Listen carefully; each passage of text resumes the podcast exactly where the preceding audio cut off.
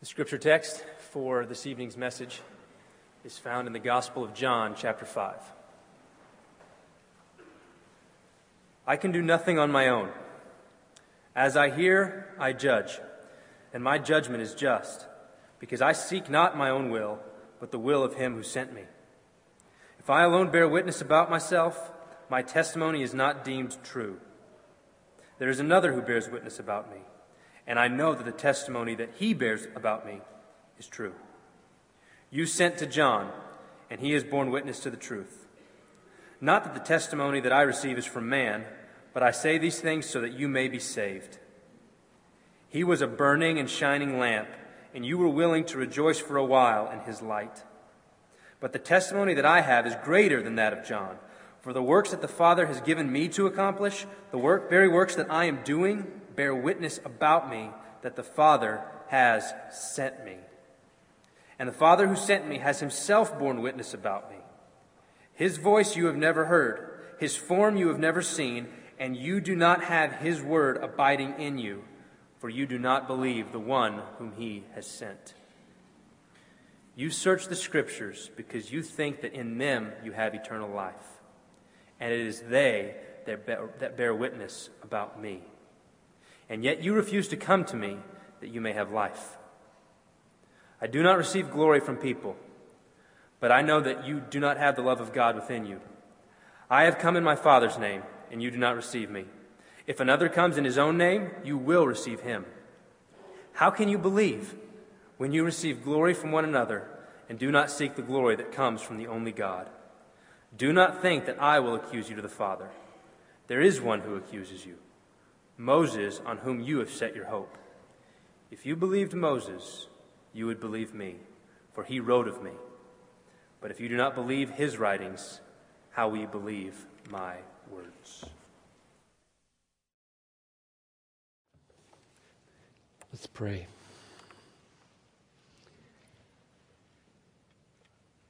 Father, without you and without Christ, and without the Holy Spirit, we can do nothing.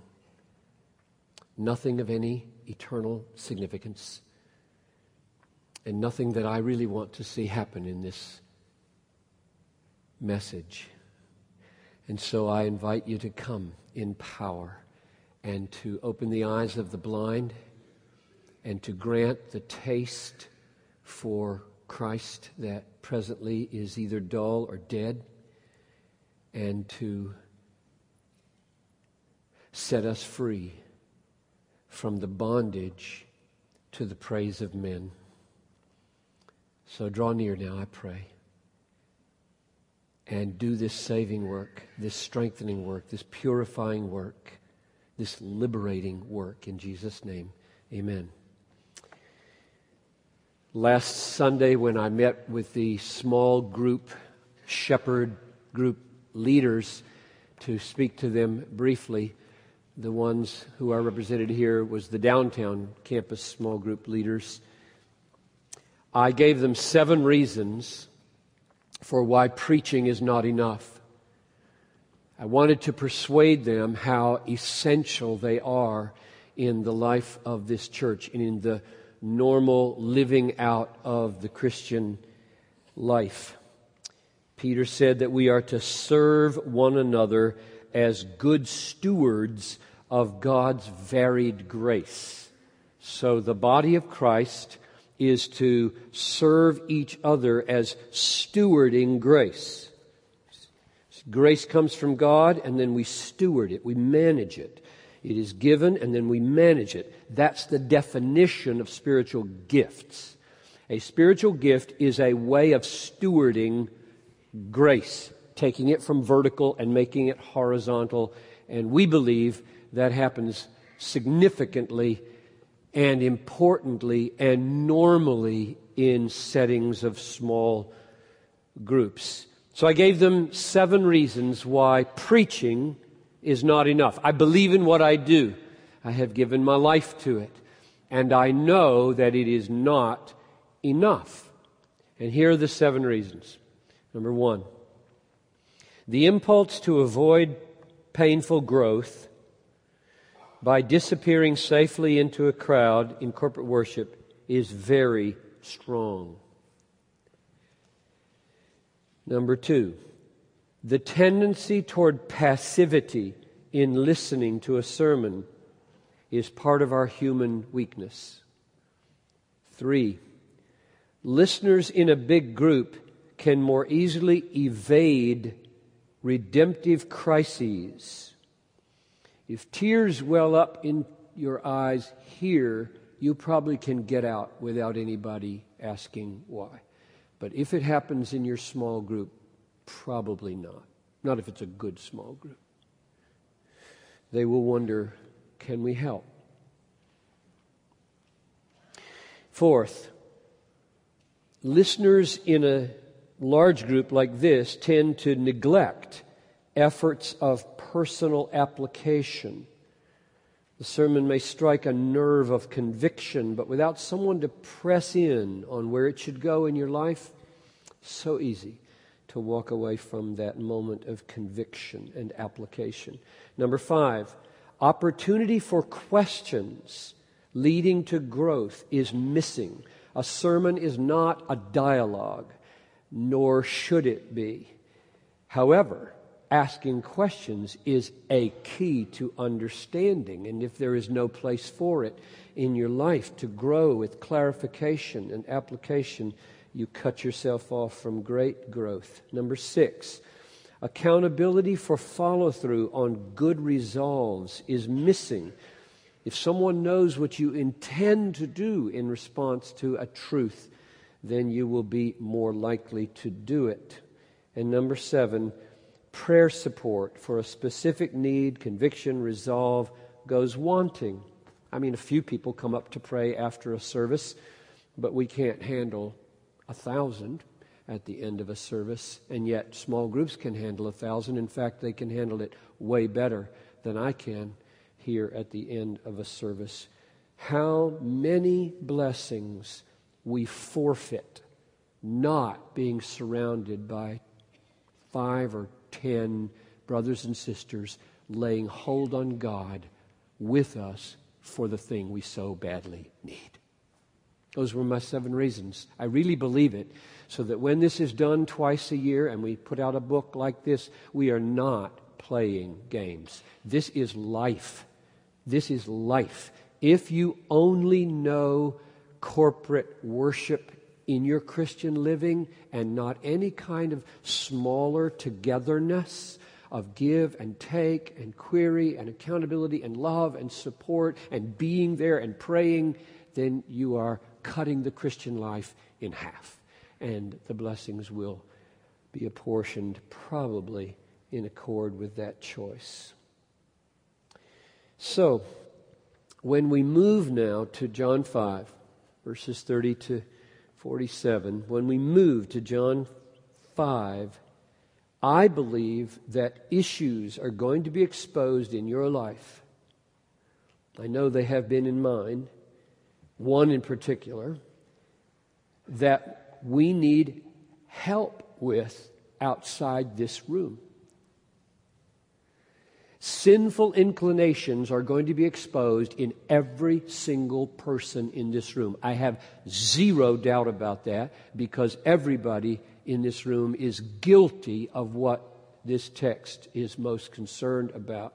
And therefore, if you have any ears to hear at all, your conscience will be awakened and you will feel bad about some of the ways you are deep down inside owing to your human corruption. You shouldn't deal with that by yourself. Things will be dealt with in my life and call for Kempton and Karen Turner and David and Karen Livingston and Bud and Lisa Burke and Mike and Catherine Tong and my wife to watch for. They're, that's my small group. They should watch for this thing that we're going to get to in a few minutes in me. And if they see a whiff of it, they should tell me. And so I am living in a, in a community of mirrors and, and they should reflect back to me what I really am. When I look at a mirror Ordinary, it's like a carnival mirror. It configures me way better than I am. That doesn't make any sense, does it? Carnival mirrors that make you look not weird, but better than you are. That's what all of us are like. The only way to know ourselves is for other people to start giving us feedback. That's the only way to know yourself truly. So here we are in John 5, and I'm going to walk through the text with you, and it will become increasingly pointed because that's the way Jesus develops it. This is verses 30 to 47. We're going to finish the chapter, Lord willing. Maybe, maybe take up a few things at a later message in this same unit, but walk through the whole thing, and I'll show you how it flows. Let's start at uh, verse 30. I can do nothing on my own, Jesus says. So here he's, he said this before. He's stressing his perfect harmony with the Father. One step he takes, one step I take. We're always in perfect sync with each other. That's what it means both to be God. As I hear, I judge, and my judgment is just, because I seek not my own will, but the will of him who sent me. Now, instead of picking up on the just part of that, when I read that verse, I thought, oh, this is now going to be a text about the justice of the judgment of Jesus. And there's not a word said about it after this. That's not what he picks up on this verse. What he picks up on in verse 30 is that he's not seeking his own will, but the will of him who sent him. We can talk at another time, perhaps, about why that would guarantee the justice of his judgment, which is what he says. Look at that. My judgment is just because I seek not my own will, but the will of him who sent me. And that theme, not me but God, not me but God, not my will but God's will, not my exaltation but God's exaltation, not my witness but God's witness to me. That's what carries through the rest of this entire chapter. That's what he's picked up on. So let's follow him. Verse 31 to 36. Even though he says here now that his own witness is not the decisive witness to himself, he has witnesses, John the Baptist and his God wrought miracles. Let's read. If I bear witness about myself, my testimony is not true. I'm leaving out two words there just to make it literal. There is another who bears witness about me, and I know that the testimony that he bears about me is true. Now that could be God the Father, or it could be John the Baptist. Both of them are referred to in the following verses as witnesses to Jesus. Maybe he intends it to be ambiguous for both of them. Verse 33, you sent to John and he has borne witness to the truth. Not that the testimony that I receive is from man, but I say these things so that you may be saved. In other words, human testimony, John's in particular, human testimony is not decisive in who I am. It can be true, and I think he's saying here when he says that you may be saved, it can be helpful. If it helps you over the hump to hear this human testimony, if it helps you move toward me, feel more confident that what I'm saying is true, bless it and may you be saved by it. But it isn't decisive. I don't receive human testimony, meaning I don't receive it as the decisive crediting of my truthfulness. Verse 35, he, John the Baptist, was a burning and shining lamp, and you were willing or you wanted to, re- to rejoice for a while in his light. But the testimony that I have is greater than that of John.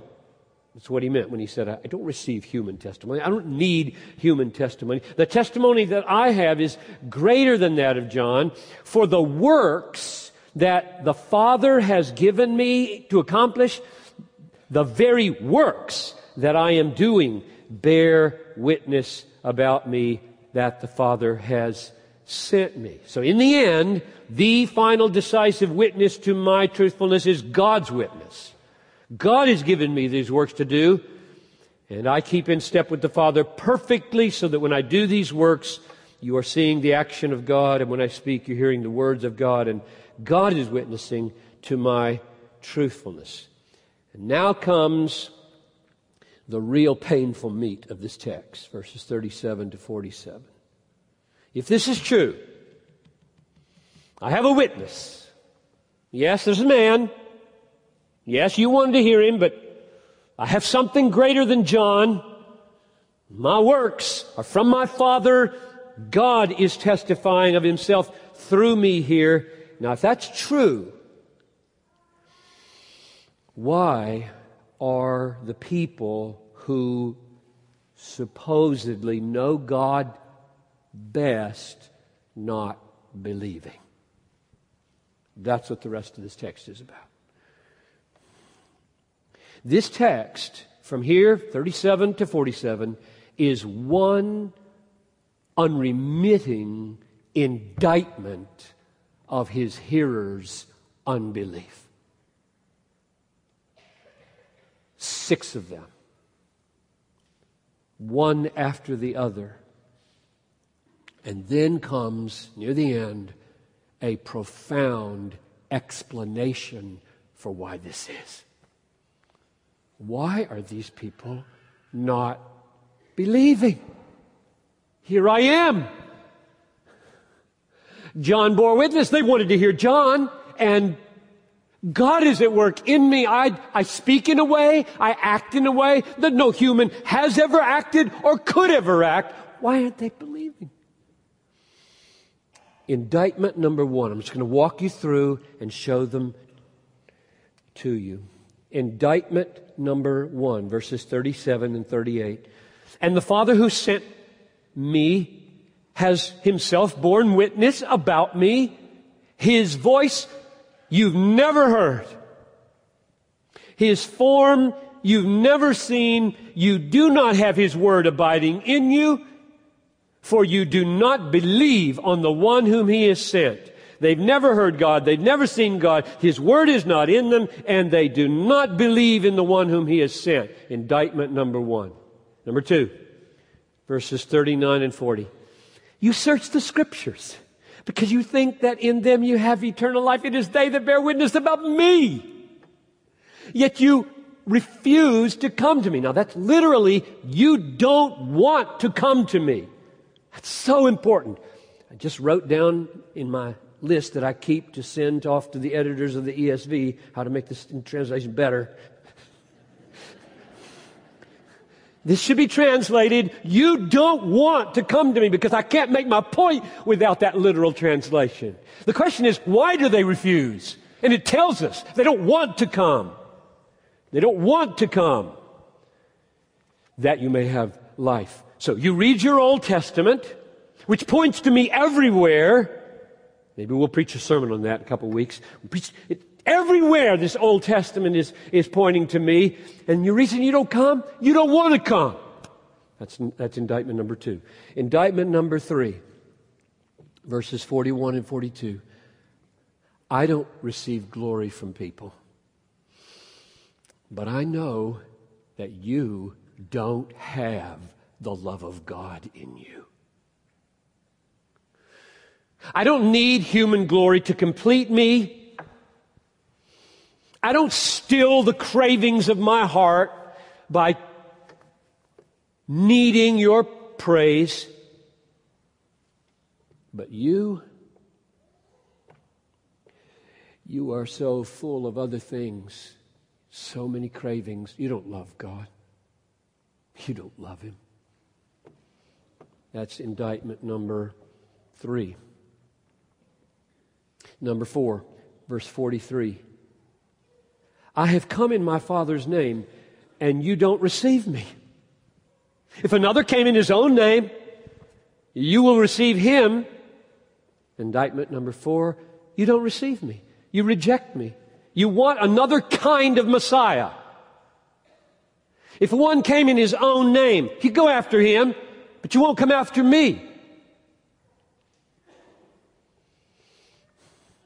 My, oh my. We're getting close to the bottom here now. The bottom of our souls. Not quite yet, but almost. Why would they go after another Messiah who came in his own name? What's with it with these people? Why would that make a man so attractive to them? If he came in his own name. We'll come back to that. That's indictment number four. Number five, verse 44. How can you believe when you receive glory from one another and do not seek the glory that comes from the only God?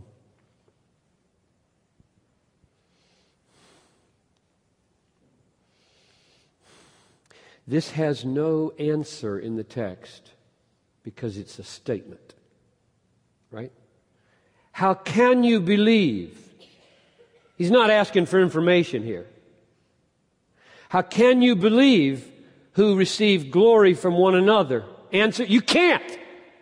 That's what he's saying. How, can, how do you expect to be able to believe when you're in love with the praise of man? How can you possibly believe if you have a love affair with applause? You can't. Now we're at the bottom. You can't. If that's the way you are, you can't believe. That's indictment number five. Number six, verses 45 to 47. Do not think that I will accuse you to the Father. There is one who accuses you Moses, on whom you have set your hope. Because if you believed Moses, you'd believe me. That's an amazing statement.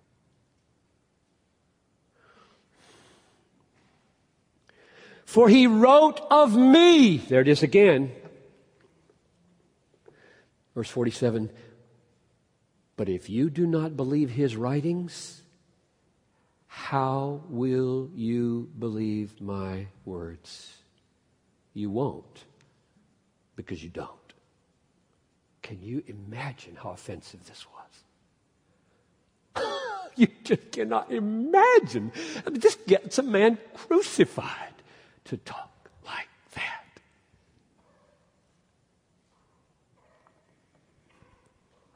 You don't believe Moses, and so you don't believe me. You don't believe his writings, so you can't believe my words. Moses' writings all point to me, second half of verse 46, for he wrote of me, but you don't see it. You don't see it. Why don't you see it? You won't need me to judge you. Moses is going to judge you. He, he's going to rise on the Mount of Transfiguration. He knows me. He wrote about me. He saw me. He loves me. He praised me. He's flabbergasted in heaven that you're not believing on me.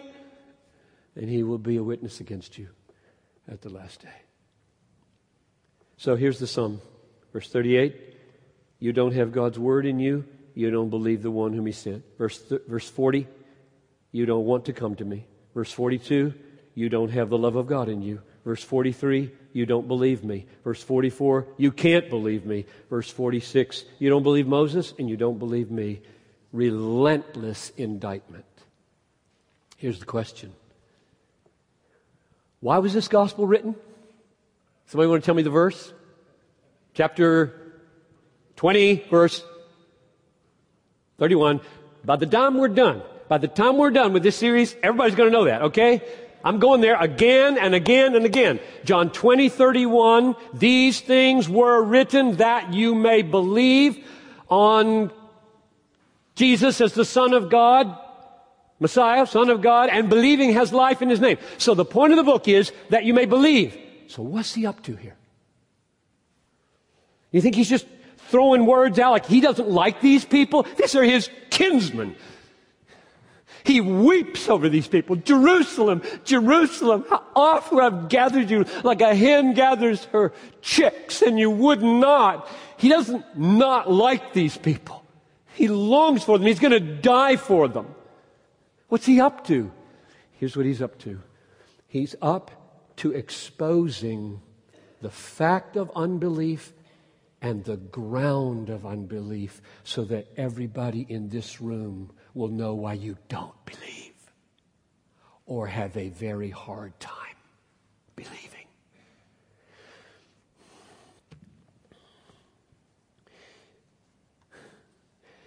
This is not a Jewish problem. Here's an interesting thing. I mean, you might still think, oh, why didn't those Jews understand that their Messiah had come? There's not a whiff in this text that the problem with these hearers is uniquely ethnic or religious of any group on the planet. There's only one thing that's clear here. It is human to the core. So don't go the wrong direction here. Like, oh, those people. It's oh, us, blind, hard, proud, praise loving humans. This gospel is one of the most Jewish in the Bible, and it's always going beneath Jewishness to humanity. Always.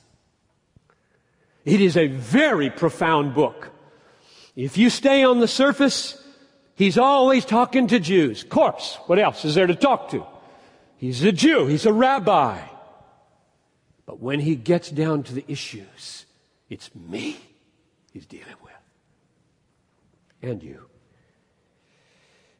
There is one bottom line answer in these verses 37 to 47. Only one for why they didn't, we didn't, and have a hard time believing.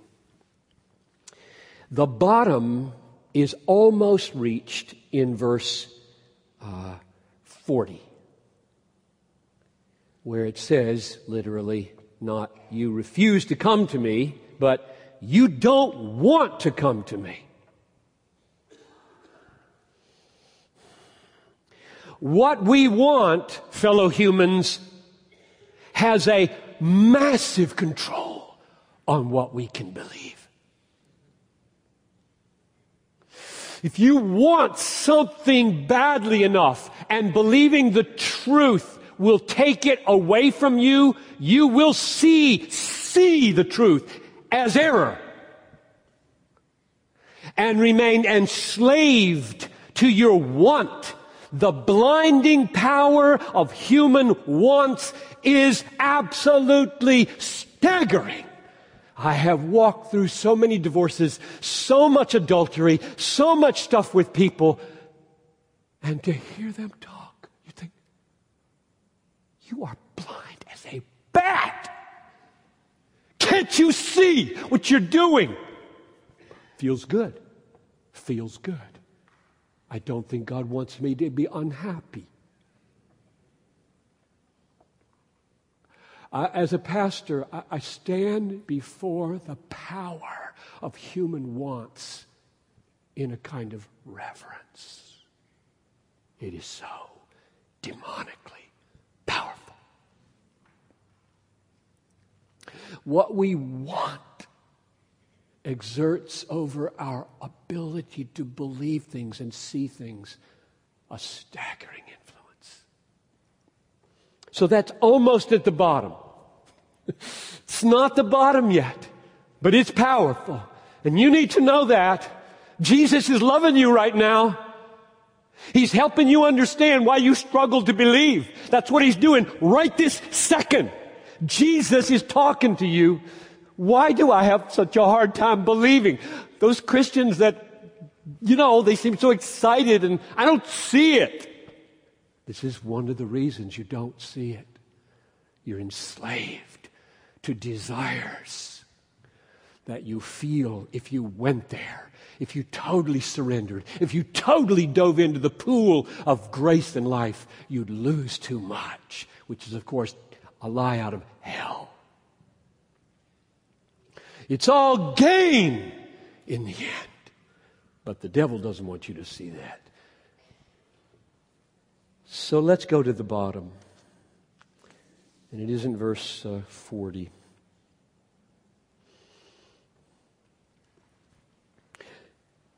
I, one more thing I noticed in my notes here before I go to the bottom. Um, the, the reason Jesus said to Nicodemus, right off the bat, Nicodemus is one of these people, right? He's, he's one of those humans who said, What? Ah, Got to enter into your mother's tummy a second time and be born? This is total blindness. And Jesus says, The, the wind blows where it wills. You don't know where it comes from or where it's going. So are everyone who are born of the Spirit. We must be born again. That's what I'm praying. We pray downstairs. God, breathe on this room. Because I can't save anybody. You can't save anybody, including yourself. But the Holy Spirit can sever the root of this controlling desire so that suddenly you're free to be rational and free to see and follow. Now, verse 44 is the, the bottom. And verse 43 shows how it works. What I mean by the bottom is the, the bottom explanation. If you were to take these seven, these ten verses and say, what's the bottom explanation of unbelief? It would be verse 44. And if you were to say, now how does that work? It would be verse 43. So let's spend the rest of our time on these two verses. Verse 44. How can you believe, meaning you can't, when you receive glory from one another? And do not seek the glory that comes from the only God.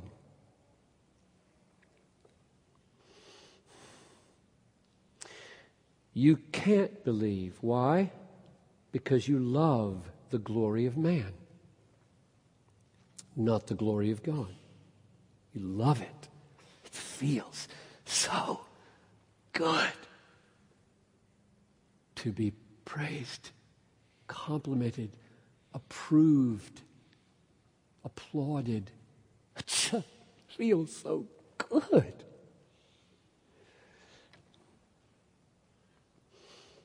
You don't want Jesus because you want praise from man. You want to be the center. You want to be in control. You want to be exalted. You want to be made much of. You want to be somebody. Pick whichever of those seems to fit you best. For me, they all fit perfectly. That's who I am. By nature, I, I reverence the fall of man in its power over me. I was born this way. I was spitting out parent controlling commands from the day I was three days old.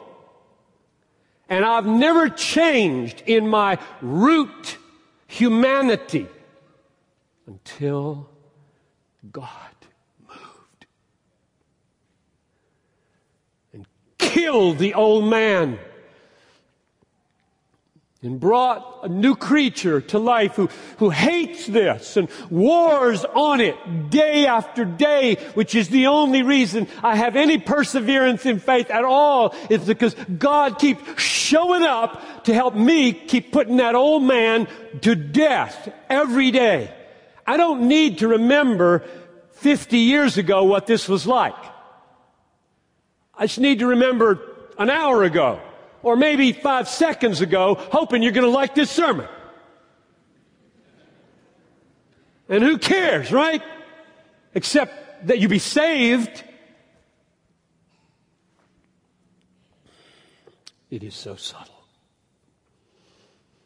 So, verse 43 seems to me pretty clear.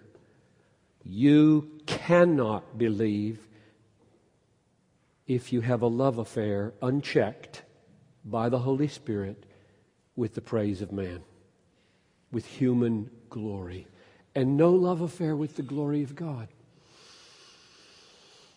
Now, how does it work? Verse 43. I have come in my Father's name, and you do not receive me.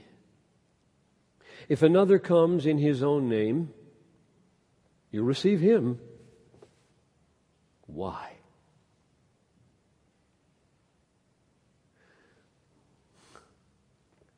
You won't receive me because I'm coming in my Father's name. But if, if I came another way, in my own name, without drawing all attention to the Father, a judge as he judges, I walk as he walks, I talk as he talks, I'm all his, everything is for his glory, I'm here to serve him. In my humanity, I have emptied myself of all divine prerogatives, I'm going to be obedient unto death, even death on a cross. You don't want that, do you? Of course they don't. Nobody wants a Messiah like that. Nobody. Unless God moves. Why do we want one who comes in his own name? I'm coming in my own name. I'm the greatest. Because he's just like us. And so he doesn't make us feel guilty. And he's no threat to our ego because we can just get in line and strut like he's strutting. We'll just strut our way to the kingship. It's no threat to have a king who struts, but a humble king makes me feel stupid. Because I love power. I love praise. I love commendation. And Jesus came and everywhere he went, broken people were drawn, and proud people got up, got their back up. Real, real easy to see why. He didn't come in his own name, meaning he's just constantly saying, I'm yours, Father. Nevertheless, not my will, but thine be done tonight. That's scary. You follow a Messiah like that, you could get yourself killed. Can always be orienting on Him, not yourself. Can always be seeking the glory of the Father, not your own glory. You're always going to be serving instead of being served. This is, this is death and life and life. Real life, everlasting life. But the death is real, isn't it? If you know, if you know your corruption, like I am learning mine, you know following Him is deadly. How I wish I were a better servant. I'm 63 and I hope I can grow. I hope I can grow down. I don't want to give up. I've been a Christian for all these years. I don't want to say, well, this is it. I've arrived at Piper sanctification top level. That's lousy. I want to go on. I hope you do too. Last question. Why is my love affair with the praise of man so contradictory to the nature of faith that I can't believe if I have it? Why? What is it about faith? What is it about faith? He says, how can you believe? How can you have faith in me? How can you have faith if you have this love affair with glory from man? And he says, you can't. Why not? Why can't I have both? I think I can have both. I think I can love the praise of man and trust Jesus. Why not? I think loving Jesus is a good way to get some praise from men. Like in this church it would be. Why? This is the last question. It's as low as I can take it. I'm, I'm working on me mainly here. You can watch. Reason number one faith, by its nature in the Bible, gives all glory to God and expects none in itself. For itself. Here's, here's a key text. Romans 4:20. Abraham grew strong in his faith, giving glory to God. Abraham grew strong in his faith. And what was the nature of that strength? It gave all glory to God. When faith comes to Christ, it comes destitute of any claim to be glorious or to be praised. Faith comes to Christ destitute of any claim to be glorious or to be praised. Saint, you will be glorified. Romans 8:30 those whom he justified he glorified. And guess what? It won't be yours. It will be his. He will wrap you in it and you will never strut with it. It will humble you to the ground that you have been made to shine like the sun in the kingdom of your Father. Oh, you will shine, lowly saint. Yes, you will. There will be a divine glory on you because you have come to Christ expecting no glory to come from yourself and no desert for glory in yourself. That's the first reason why the love of praise kills and makes faith hard. At the beginning, like for some of you right now, whether you're going to put your faith in Jesus and be saved the first time, and the rest of us, every day of our lives, it's hard to trust a promise to do a hard thing if the hard thing just might get a little egg on my dignified face. Same issue, whether it's at the beginning or 50 years later. Last reason. The other reason for why the love of human glory is, is contradictory to faith is that faith is drinking living water for the satisfaction of our souls. This is, this is John 4, this is John 6:35. Come to me. I'm, I'm water. I'm living water. You drink from me. That's what faith is. Faith is a coming to Jesus to drink living water into our desperately thirsty souls so that our souls are rested, satisfied, comforted, deeply happy in all that God is for us in Jesus. Now, when that happens, it drives out enslaving craving for the praise of man. You don't need it. Once you have tasted this water, the well of Jesus, the well of all that God is in His approval in Christ, who needs the approval of man anymore? This is a, this is a, a barometer of your faith. How desperately do you crave people liking you? It's okay to want to be liked. I mean, nobody likes to be disliked. I'm talking about a craving, a needing, a control on your life. I gotta be liked. I gotta be approved. I gotta be praised. I need, I need, I need. And it's an addiction. A controlling bondage on our lives to need more play, praise, more statistics in our favor, more kind words, less criticism, more, more, more, more. And it never satisfies. It's got a buzz to it, like drugs. It's got a buzz to it. And then it's got a hangover to it. It's the way it works. So I close. When you have tasted the beauty of God and the approval of God in Christ, the addiction of human approval is broken and you are free.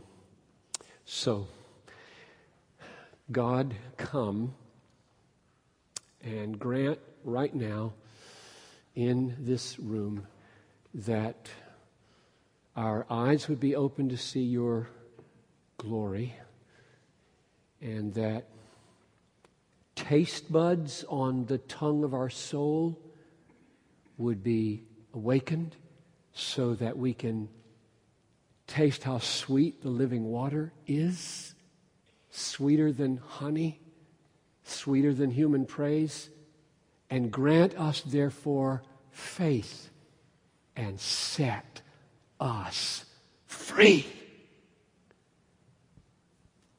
May God do that for you. Amen. Let's pray. Father, we're all in this together. There's no, no finger pointing here. We're not pointing fingers at Jews. We're not pointing fingers at unbelievers. We're not pointing fingers anywhere but in the mirror where we tend to see ourselves so much better than we are. Thank you, Jesus. Thank you for putting up this word in front of us, for showing us some of the reasons why we have a hard time believing you, trusting you, resting in you. And kill it.